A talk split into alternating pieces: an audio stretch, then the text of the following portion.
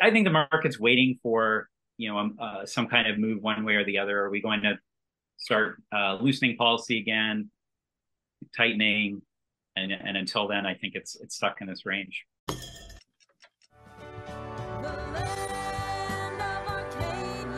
Well, hello there, my friends. Chris Marcus here with you for Arcadia Economics as we are continuing our coverage of the events in the economy and how that impacts the silver world in particular. Obviously, a lot going on. We're only a week away from the Fed's latest meeting, which will provide another data point in how things shake out with the rate cycles, which have obviously had a big impact on the metals. Interesting that for the past year, we do have a higher silver price, even in the face of interest rate increases. Of course, that was following quite a plummet in the silver price last year at the beginning of those rate increases, but we'll dig into that and a lot more. I'm joined by my good friend David Stein of Kuya Silver today, who obviously is seeing this from the front line. So it'll be great to get your perspective on some of the particulars on the silver mining side as well. And David, great to have you back in here. How's everything going with you today? It's going going well, thank you. Um, yeah, just grinding away. Uh, on the front lines. um, but uh, yeah, no, happy to be here. Uh, thanks for having me. Well, it's mid September. We're recording Wednesday, September 13th. And just about a year ago, we were at the Silver Symposium in Spokane, Washington, where we we had a couple grim days there as silver even got below $18 one of those days. Um, we can see September back here leading into October and got back to $24 silver at the beginning of the year, dipped down below 20 up to 26 and has been floating back and forth in a range since then, which somewhat mysteriously seems to coordinate with whether the banks are getting long or short silver uh, pattern that has accurately predicted a couple of these past few humps. But David, on uh, Wednesday morning, we had the latest CPI showing that inflation, at least according to the government numbers, came in a little bit hotter than expected. Obviously, something that is behind all of the latest uh, gyrations from the Fed, which again we'll get more color on next week. But any thoughts on what we've seen in the past year? A little bit surprising, perhaps, in some ways, to see relative to where we were last year, even with rates going higher than expected and so far staying there longer than expected. But uh, what would you say about what we've seen in silver in the past year leading up to where we are today? Well, I, th- I think silver's been resilient when you when you definitely when you look at um, the when you look at the rate tightening cycle compared to how people would have looked at silver and I, you know, and we could lump gold in there as well in in past cycles. Um, you know, I think I think uh, the fact that uh, that silver is, you know, in, in the low to mid 20s. You know, you've got uh, gold 1900 ish um, as well. I think uh, tells you that tells you that there is strong underlying demand uh, for these metals awaiting, you know, the next crisis. Really, that's you know that's that's the main reason to to own these um, is for that you know portfolio protection, and uh, and so I think I think the you know there's a lot of stuff there's a lot of gyrations as you say at the very top, but underlying you know I think the the fundamentals are looking really strong uh, for these for these metals and for silver specifically. And uh, that's being you know reflected in the price where it is today um, I mean, we'd all like it to be higher. Uh, I certainly would would like it to be higher. Um, but again, given you know, given the context of of where we've been with the rate tightening cycle over the past year, uh, I think having silver at you know bouncing between twenty three and twenty five dollars is is okay.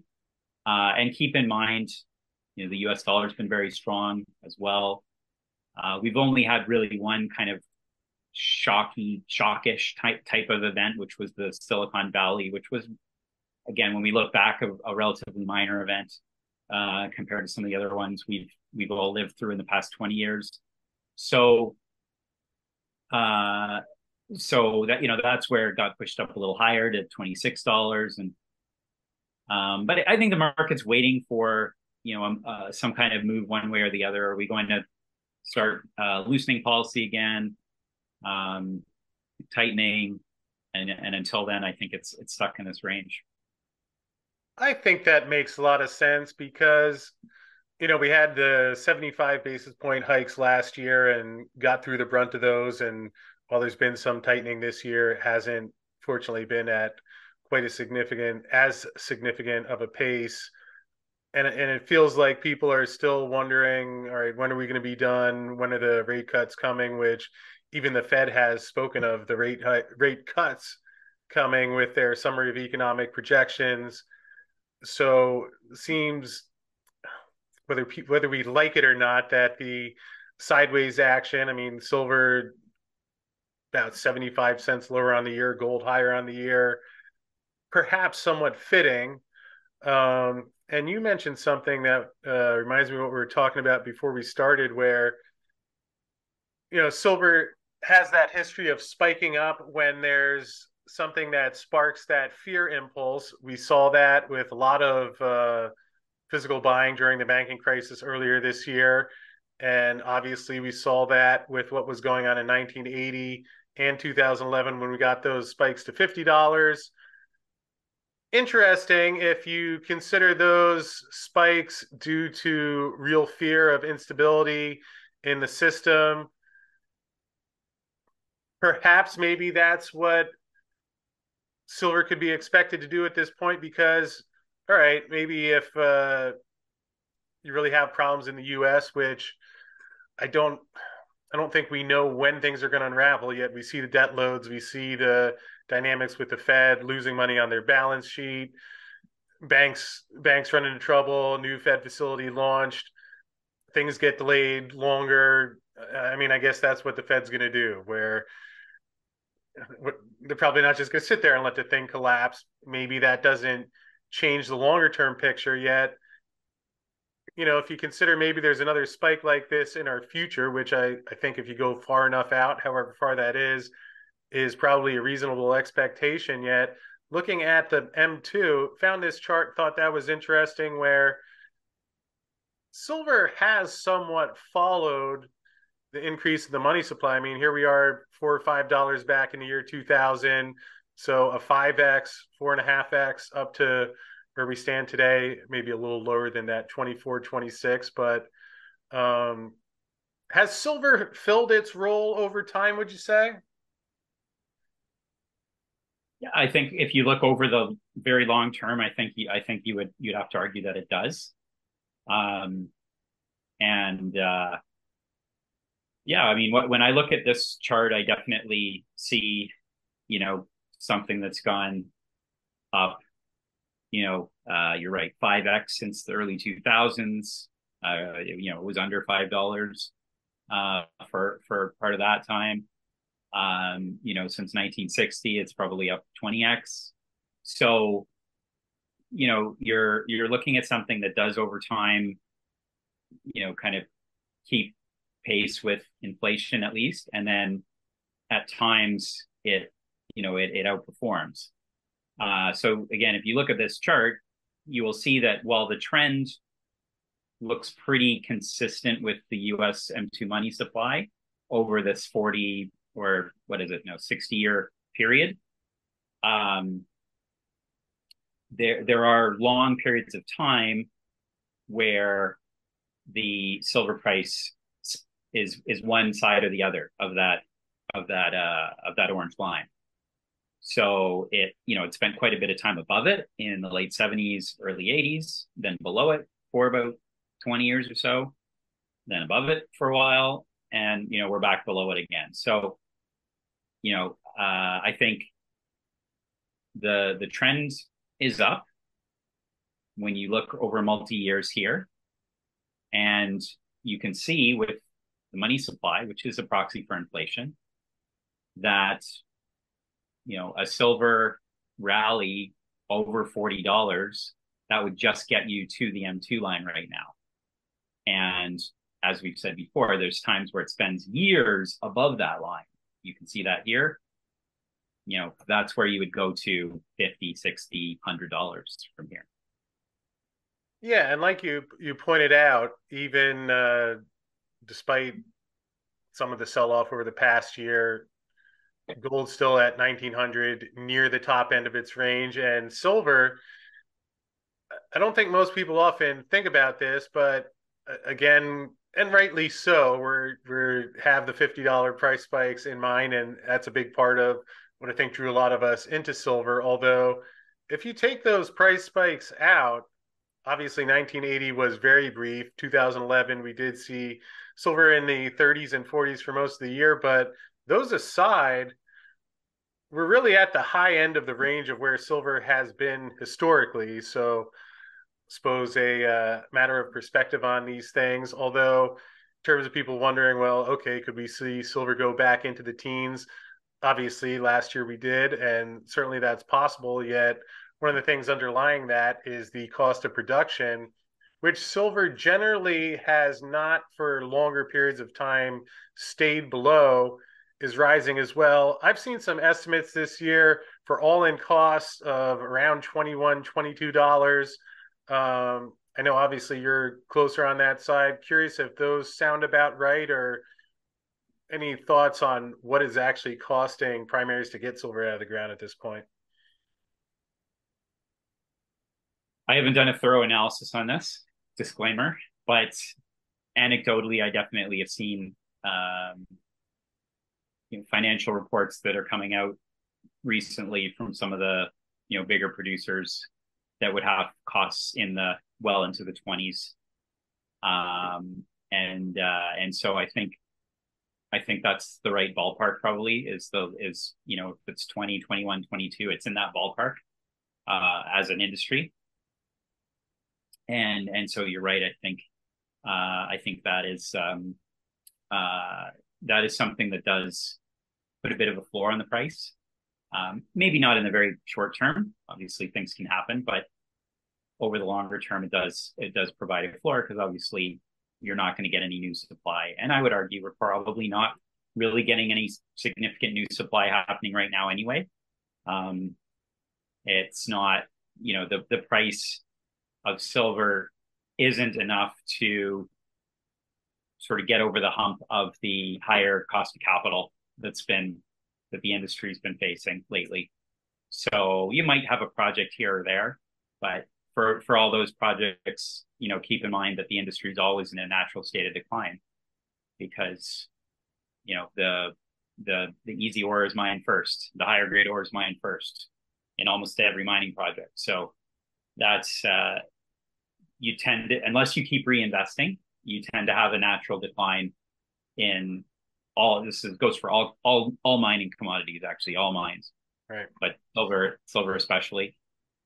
And so uh so the only way to the only way to shock the patient back awake again where you actually have rising supply is to provide a lot of capital to the industry and uh, right now that's not happening so uh, and it hasn't been happening for for a few years so I think on, on that side, where if you're, you know, silver investor, you're in really, really good shape where that's, that's something that you just don't have to worry about probably for the next four or five years. Cause it also takes a long time too. Even, even if the, even if the price of silver went to $50 tomorrow and a whole bunch of generalist bankers, investors, hedge funds start, started throwing money at us, it would still take people four or five years to build a new mine or expand a, a a mine, get permits, all that kind of stuff.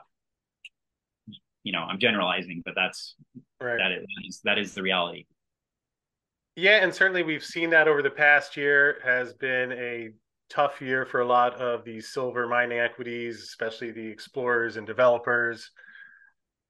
What do you think it's going to take for that to change? And also, do you, do you think that we've seen the bottom? I mean, so, some of the most of the sector has really gotten pummeled where you could make the argument that things are are cheap now i think there's a degree to which given the volatility in silver we haven't seen money come back in the space because especially now down around $23 it's like oh well what happens if silver goes down to 20 bucks I think there's the the fear of that in people's minds. But do you think do you think we've bottomed out yet, or what do you think it takes to change that?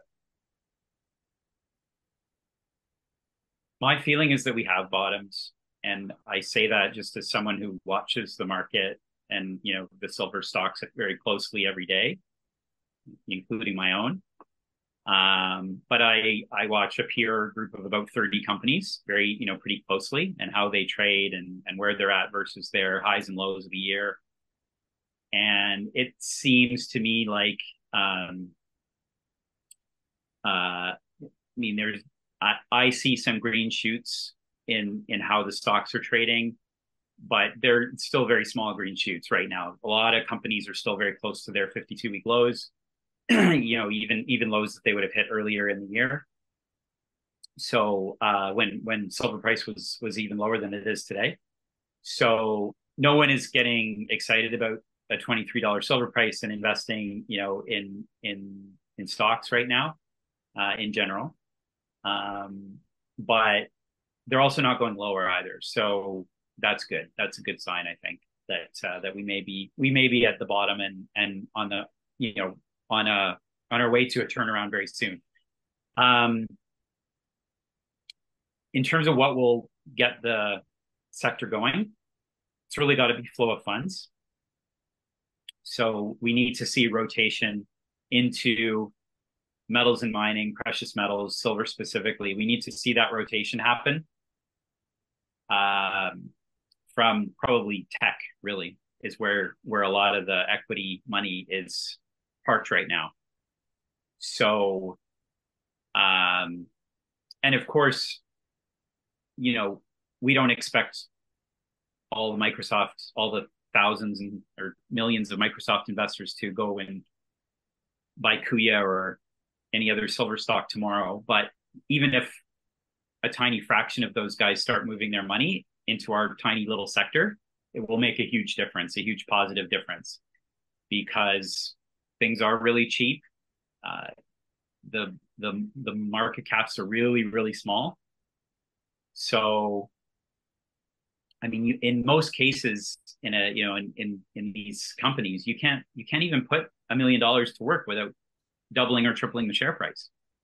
So, you know, think about that at a at a big scale.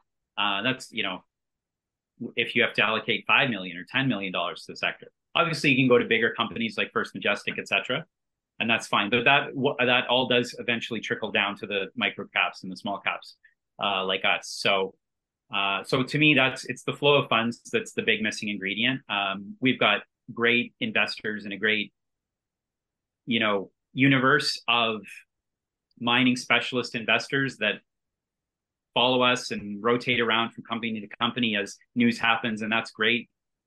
Uh, we love those guys. They do, you know, they're they're they're all really smart, but we we need we need the pie to get bigger, not the same pie to just be sliced different ways. We need the whole pie to get bigger in order to see really exciting equity returns. But when that does happen, the returns will be huge because our sector is so small, it's so beaten up that, as I said, a relatively small allocation of capital, $500,000 here, a million dollars there, you're going to see stock prices double and triple and more go even higher than that very very quickly i think that's reasonable especially as you pointed out a lot of the especially on the junior side prices substantially lower even than year ago when we did have that $18 silver so i get it it's tough when people have been beaten up although perhaps we are close to the bottom another thing that you talked about uh, in terms of more mainstream institutional money coming in.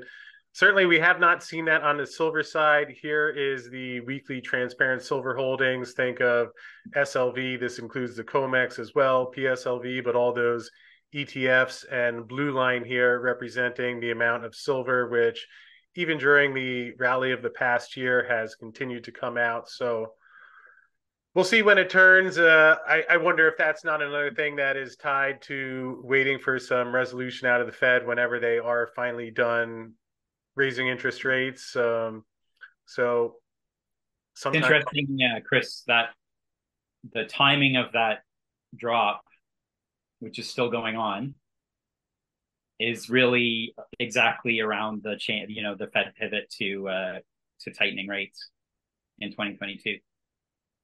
Yep, we can see that right when the silver price and the gray line began to fall, and yeah, that was when it's quite quite a active time period because you had the breakout of war just earlier there, and then, as you point out, really we've seen a lot of silver come out of those funds. Although one place that we see silver continue to go into is China. Here's an interesting comment from Bai Zhaojun, who does some great research from a Chinese perspective. And he mentions China understands it completely relies on the silver bar market. If it completely rise, relies on the bar market, prices will skyrocket. So it skips the silver market and purchases silver ore sand and concentrate directly from the miners. However, this will lead to a supply shortage of ore for overseas refinery, resulting in a gradual depletion of reserves. Uh, I think suggesting that First Majestic could perhaps be the type of company getting a call. Have you heard anything uh, along those lines of companies going direct to uh, consumers or or other groups like Bai's suggesting here? Well, that's a fascinating comment to be perfectly honest. I think where he's seeing that is likely with Chinese miners first and foremost. Um, and there are, you know, there are m- many or several, I'm not sure how many exactly, but there are small uh, silver miners in China who could be selling by silver ore sand. What he means is uh, that would be crushed crushed ore that has not yet been concentrated, but but probably you know high grade from a you know from a high grade silver vein mine, something similar to what we have in Bethania or our Silver Kings project. Um, they have high grade projects like that. Um, Silvercorp is a Canadian listed company that has some high grade silver projects like that in China, located actually in China. So that's what they would be buying is is the the crushed silver ore uh, and then concentrates, those concentrates tend to be controlled by third parties. So we would sell our concentrate to a third party metals trader, and then they can sell it directly to China or to a refinery in Tokyo or, or Japan, I should say, Korea, wherever, wherever the wherever they want.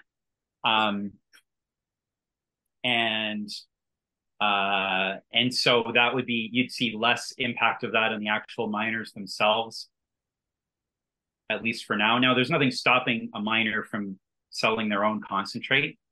Uh, they just tend not to do it because it's a it's a whole other business with its own infrastructure that's required. So bigger companies would do that, like Teck, like uh, you know BHP, etc. But but most smaller companies will use a third party for that.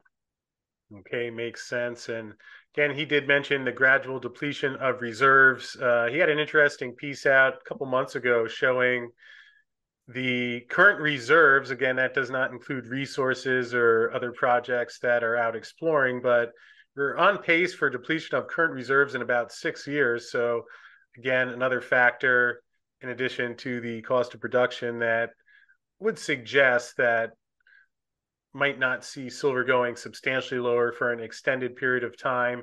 Um, one last thing that I wanted to run by you found an interesting comment uh, out of JP Morgan, no less, the other day. And uh, in terms of banking issues and the Fed and where things might be going going forward, uh, let's take a moment to listen to what Bob Michele from JP Morgan had to say here not believing that they may have to cut rates. Your previous call at the start of summer was cuts by September. Clearly, they won't be cutting a week tomorrow. I want to understand from your perspective what's going to deliver those cuts. And when you're thinking about yields we haven't seen since 06, 07, some people might be listening this morning thinking, well, bad things happened after that.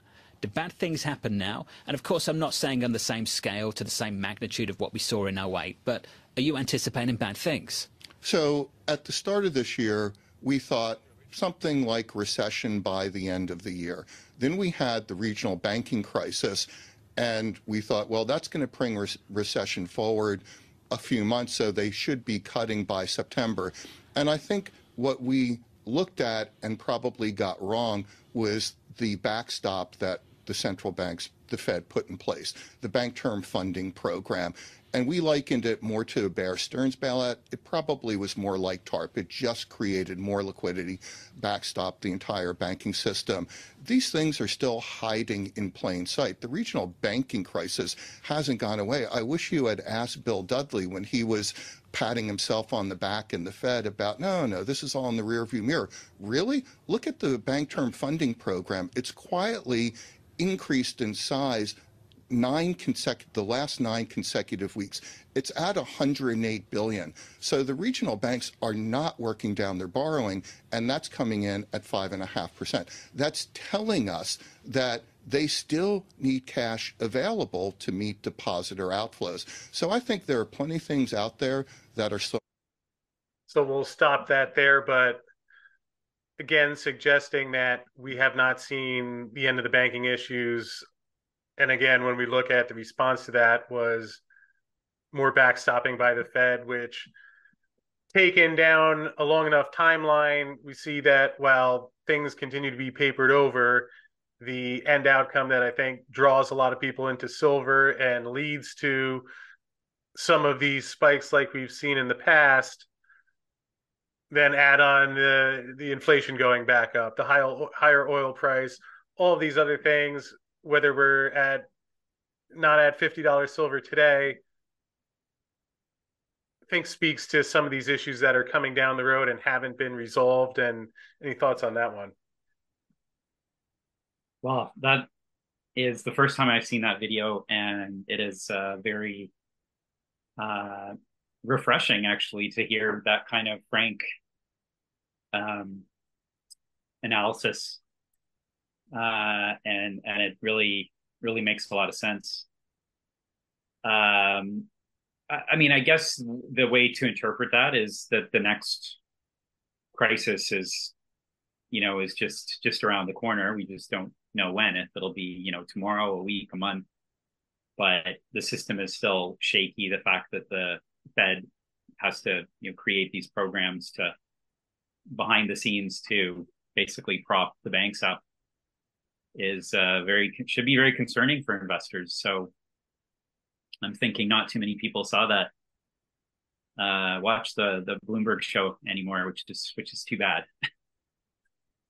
Well, that's why we got it covered here today, and um, yeah, I thought it was some interesting comments and indicative of that. We have not seen the end of some of these things again with the rates staying higher for longer, another potential hike, not making it any easier out there. So, either case, David, before we wrap up, was hoping you could give us an update on how things are coming along at Kuya, where been doing some drilling at the Silver Kings project, amongst other things that are going on. But perhaps you could uh, let us know how things are going there.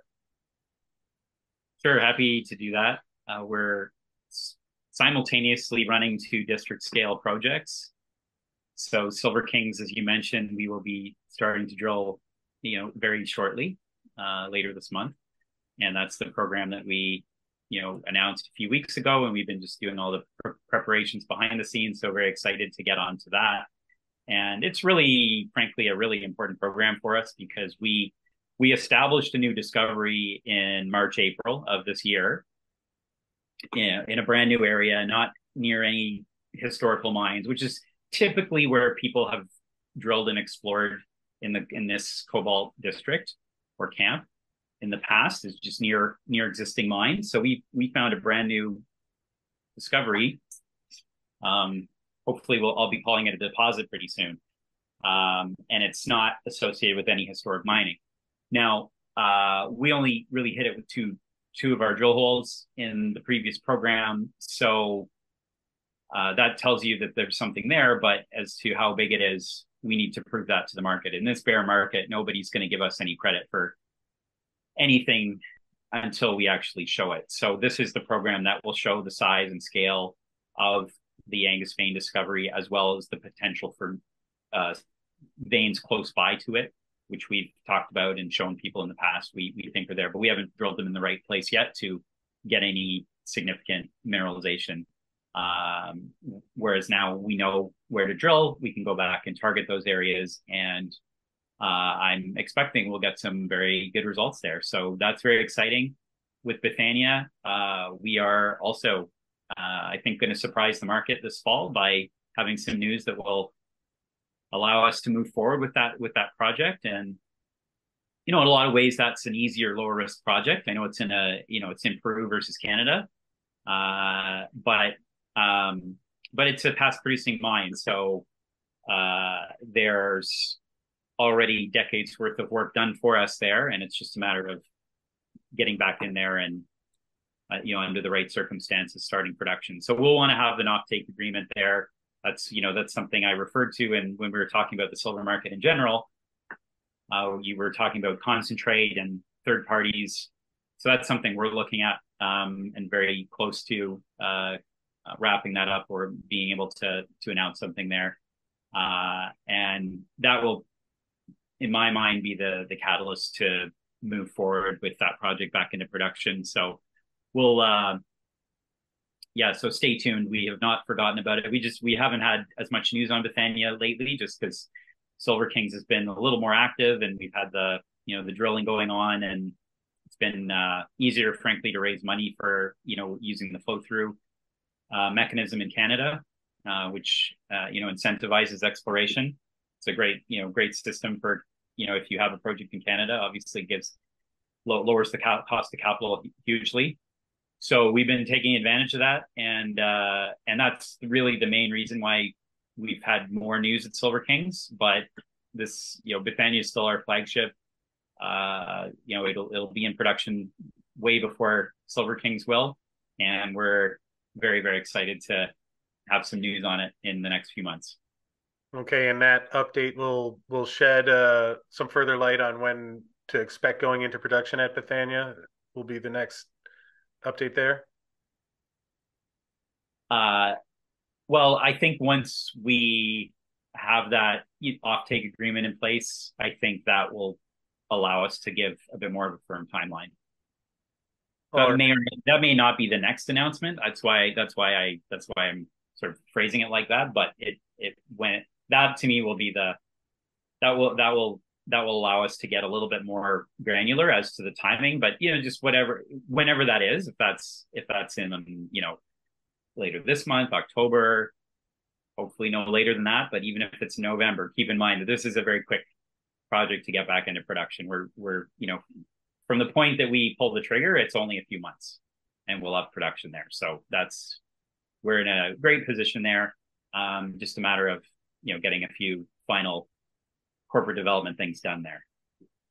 Well, I know you'll be excited about that. I know the Kuya shareholders will be excited about that. And perhaps you could just let folks know where they can find you and how to best stay up to date so that when that is announced, they can be aware of it. Well, the best way is to subscribe to our email list as you've you've already done uh, done the work for me there. Uh, our website is great. I think uh, kuyasilver.com. Uh, great way to start if you're new to the company. Uh, you can see our projects and obviously sign up for the email list. Uh, is then we just you know we'll spoon feed you the the information and we don't we don't spam people a lot just when there's you know major announcements, press releases, that kind of thing. And then uh, and then uh, we do have other ways to follow us on all the social media as well. And there's links to that on our website. You can you can get all those from our website as well. Also you can con- you can use that contact tab to uh, send us a message book a meeting uh, etc so lots of ways to contact us. And we're you know you'll actually speak to someone senior management. If it's not me it'll be someone very senior. And uh, we'll uh, we we love to talk to our investors and our potential investors well, David, appreciate that. Shedding some light on the dynamics within silver, the silver mining stocks, and also congratulations on continuing to move things forward. And seems like you made quite a bit of progress with both the projects there at Kuya. So, David Stein of Kuya Silver, great to catch up with you as always. And we'll have to do this again soon, my friend. Thank you very much, Chris.